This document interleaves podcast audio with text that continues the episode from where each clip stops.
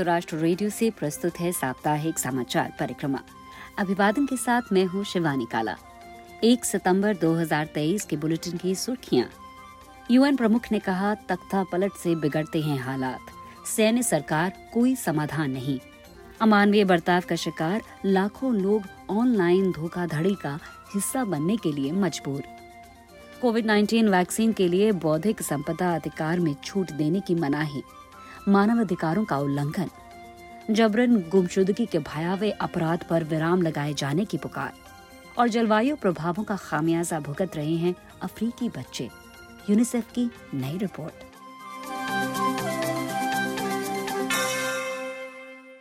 हम आपको याद दिलाते चलें कि विश्व परिप्रेक्ष्य वाली समाचार सामग्री के लिए आप हमारी वेबसाइट पर भी आ सकते हैं। पता है news dot U N dot org slash H I आप हमारा न्यूज़ लेटर भी सब्सक्राइब कर सकते हैं, जिससे समाचार आपको हर दिन खुद ब खुद मिल सकते हैं। अब समाचार विस्तार से। संयुक्त राष्ट्र महासचिव एंतोनियो गुटरेश ने अफ्रीकी महाद्वीप के देशों में सैन्य तख्तापलट की सिलसिलेवार घटनाओं की पृष्ठभूमि में आगाह किया है कि अनेक देश शासन व्यवस्था संबंधी चुनौतियों से जूझ रहे हैं।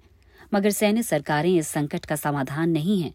इसके मद्देनजर यूएन प्रमुख ने स्थायित्व पूर्ण लोकतांत्रिक शासन व्यवस्था और कानून के राज पर बल दिया है। ज़्यादा जानकारी के साथ हैं सचिन गौड़। अफ्रीकी देश गिबॉन में चुनावी नतीजों में धांधली के आरोपों के बीच इस सप्ताह बुधवार को सैन्य तख्ता पलट हुआ। इससे पहले जुलाई में निजेर में और उससे पूर्व के वर्षों में Burkina Faso Chad Guinea Sudan और माली में सैन्य तख्ता पलट की घटनाएँ हुई हैं संयुक्त राष्ट्र प्रमुख एंटोनियो गुटरेश ने गुरुवार को न्यूयॉर्क मुख्यालय में पत्रकारों को संबोधित करते हुए कहा Many countries face deep-seated governance challenges, but military governments are not the solution.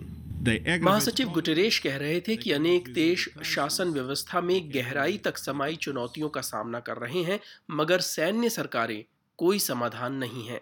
सैन्य तख्तापलट से समस्याएँ गंभीर रूप धारण करती हैं और उनसे संकट सुलझने के बजाय और बिगड़ता है। यूएन के शीर्षतम अधिकारी ने सभी देशों का आह्वान किया है कि तत्काल विश्वसनीय लोकतांत्रिक संस्थाओं और कानून के राज की स्थापना की जानी होगी। यूएन महासचिव ने आने वाले दिनों में अपनी अहम यात्राओं पर जानकारी साझा की, जहाँ उनका प्रयास कूटनीति और बहुपक्षवाद के लिए समर्थन जुटाने पर होगा।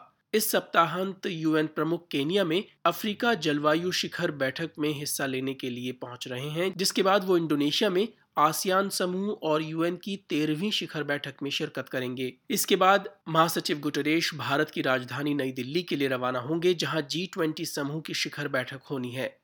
उसके पश्चात उनका जी सेवेंटी सेवन समूह और चीन के साथ बैठक में हिस्सा लेने के लिए क्यूबा जाने का कार्यक्रम है। इन बैठकों के दौरान जलवायु कार्रवाई, म्यांमार संकट, वैश्विक वित्तीय संस्थाओं में सुधार और टिकाऊ विकास एजेंडा की दिशा में प्रयासों पर चर्चा होगी। संयुक्त राष्ट्र मानवाधिकार उच्चायुक्त कार्यालय यानी ओएचसीएचआर ने चेतावनी जारी की है कि दक्षिण पूर्व एशिया में संगठित आपराधिक गुट लाखों लोगों को जबरन ऑनलाइन धोखाधड़ी गतिविधियों में शामिल होने के लिए मजबूर कर रहे हैं, जिनसे हर साल अरबों डॉलर की रकम जुटाई जाती है। एक रिपोर्ट के साथ हैं अंशु शर्मा। यूएन कार्यालय की नवीनतम रिपोर्ट में साइबर अपराधों व धोखाधड़ी गतिविधियों पर ध्यान केंद्रित किया गया है, जो कि एशिया में एक बड़ा मुद्दा बन गया है। इस क्षेत्र में बड़ी संख्या में लोगों को फांसा जाता है और इंटरनेट पर अवैध गतिविधियों जैसे कि ऑनलाइन जुआ, रोमांस के प्रलोभन में धन उगाही से लेकर क्रिप्टो करेंसी समेत अन्य मामलों में ऑनलाइन ठगी कराई जा रही है। ऑनलाइन धोखाधड़ी मामलों में नुकसान झेलने वाले पीड़ितों के साथ साथ उन लोगों पर भी ध्यान केंद्रित करने पर बल दिया गया है, जिनसे जबरन ये अपराध कराए जाते हैं। यूएन कार्यालय ने बताया कि म्यांमार में कम से कम एक लाख बीस हज़ार और कंबोडिया में एक लाख लोगों को ऐसी परिस्थितियों में रखा गया है।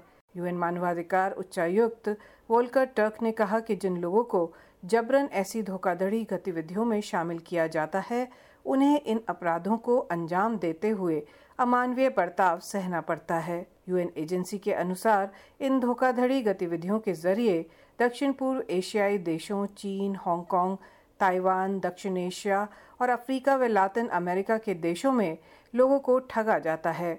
यूएन उच्चायुक्त ने सभी प्रभावित देशों से राजनीतिक इच्छा शक्ति का परिचय देने का आग्रह किया है ताकि मानवाधिकारों को मजबूती प्रदान की जा सके, शासन व्यवस्था में बेहतरी लाई जाए और कानून के राज की स्थापना हो।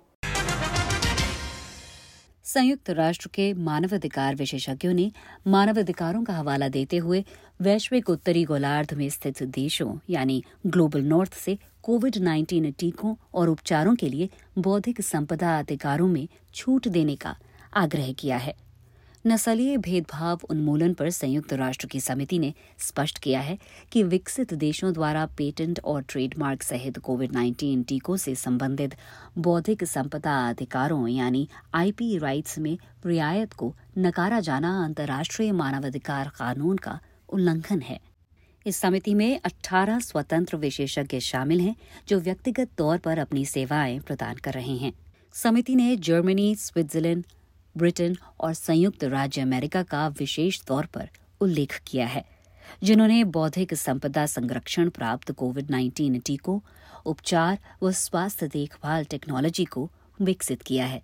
यूएन समिति ने विश्व स्वास्थ्य संगठन यानी डब्ल्यूएचओ के नवीनतम डेटा का उल्लेख करते हुए ध्यान दिलाया कि विश्व की लगभग 32 प्रतिशत आबादी को कोविड 19 वैक्सीन की कम से कम एक बूस्टर खुराक मिली है। मगर Gabon, Papua New Guinea, Burundi और मेडागास्कर जैसे विकासशील देशों में ये आंकड़ा एक प्रतिशत से भी कम है। सीआरडी समिति के विशेषज्ञों ने महामारी से निपटने की तैयारी पर लक्षित संधि के मसौदे में सदस्य देशों से एक ऐसी व्यवस्था को शामिल करने का आग्रह किया है, जिसमें सरकारों द्वारा स्वास्थ्य संकटों के दौरान बौद्धिक संपदा अधिकार निलंबित करने का संकल्प लिया गया हो। इस संधि के मसौदे पर फ़िलहाल यूएन स्वास्थ्य एजेंसी में चर्चा हो रही है। संयुक्त राष्ट्र महासचिव एंतोनियो गुटरेश ने बुधवार 30 अगस्त को जबरन गुमशुदगी के पीड़ितों के लिए अंतर्राष्ट्रीय दिवस पर इस भयावह अपराध की निंदा करते हुए सभी सदस्य देशों से दोषियों की जवाबदेही तय किए जाने का आग्रह किया है। कुछ और जानकारी दे रहे हैं सचिन गौड़। संयुक्त राष्ट्र मानवाधिकार उच्चायुक्त कार्यालय के अनुसार जबरन गुमशुदगी को राजसत्ता या फिर सरकारी संरक्षण में किसी व्यक्ति की गिरफ्तारी, उसे हिरासत में रखने या फिर अगवा किए जाने के तौर पर देखा जाता है, जिसके बाद ये छिपाया जाता है कि गायब कर दिए गए व्यक्ति को कहाँ रखा गया। जबरन गुमशुदगी को आबादी में भय फैलाने और उसे नियंत्रित करने के एक औज़ार के रूप में इस्तेमाल में लाया जाता रहा है। ऐसी घटनाओं से असुरक्षा की जो भावना पनपती है, वो केवल गायब होने वाले लोगों के नज़दीकी रिश्तेदारों तक ही सीमित नहीं है, बल्कि समग्र समाज और समुदाय भी इससे प्रभावित होते हैं। अंतर्राष्ट्रीय मानवाधिकार कानून के अंतर्गत ये एक अपराध है, जिसके पीड़ितों को यातना सहनी पड़ती है और उन्हें अपने जीवन पर हमेशा खतरा मंडराने का सामना करना पड़ता है। पीड़ितों के परिवारों को ये जानकारी नहीं होती कि लापता प्रियजनों को किस स्थान पर या किन परिस्थितियों में रखा गया है। संयुक्त राष्ट्र के अनुसार विश्व के कम से कम पिचासी देशों में हिंसक टकरावों और दमनात्मक कार्रवाई के दौरान लाखों लोग गायब हुए। यूएन मानवाधिकार उच्चायुक्त कार्यालय के प्रमुख वोल्कर टर्क ने इस दिवस पर अपने संदेश में कहा कि लापता व्यक्तियों के परिवारजनों और मित्रों को सही जानकारी पाने के लिए हर दिन एक लड़ाई लड़नी पड़ती है। यूएन मानवाधिकार उच्चायुक्त ने सभी देशों से जबरन गुमशुदगी के सभी पीड़ितों के लिए संरक्षण, जवाबदेही, पारदर्शिता और सहायता की गारंटी दिए जाने का आग्रह किया है। केनिया की राजधानी नायरोबी में 4 सितंबर से अफ्रीकी जलवायु शिखर बैठक आरंभ हो रही है, जिसमें महाद्वीप पर स्थित देशों के नेता हिस्सा लेने के लिए जुट रहे हैं। तीन दिवसीय बैठक के दौरान जलवायु कार्यवाही में निवेश बढ़ाए जाने पर ज़ोर दिए जाने समेत अन्य मुद्दों पर चर्चा होगी। वहीं इस बैठक से ठीक पहले यूएन बाल कोष ने एक नई रिपोर्ट जारी की है, जो दर्शाती है कि उनचास में से 48 अफ्रीकी देशों में बच्चों पर जलवायु परिवर्तन के प्रभावों की चपेट में आने का अधिक या बहुत अधिक जोखिम है। मगर उनके पास जलवायु, अनुकूलन, जीवन रक्षा और संकट से निपटने के लिए पर्याप्त वित्तीय संसाधनों का अभाव है। चक्रवाती तूफानों ताप लहरों और अन्य जलवायु व पर्यावरणीय व्यवधान से प्रभावित क्षेत्रों में उनके निवास स्थान, मौजूदा संवेदनशीलताओं और अति आवश्यक सेवाओं की सुलभता के आधार पर इसे आका गया है। मध्य अफ्रीकी गणराज्य चाड, नाइजीरिया, गिनी, सोमालिया और गिनी बिसाओ में रहने वाले बच्चों पर सर्वाधिक जोखिम है। तो आज के बुलेटिन में बस इतना ही। अब शिवानी काला को अनुमति।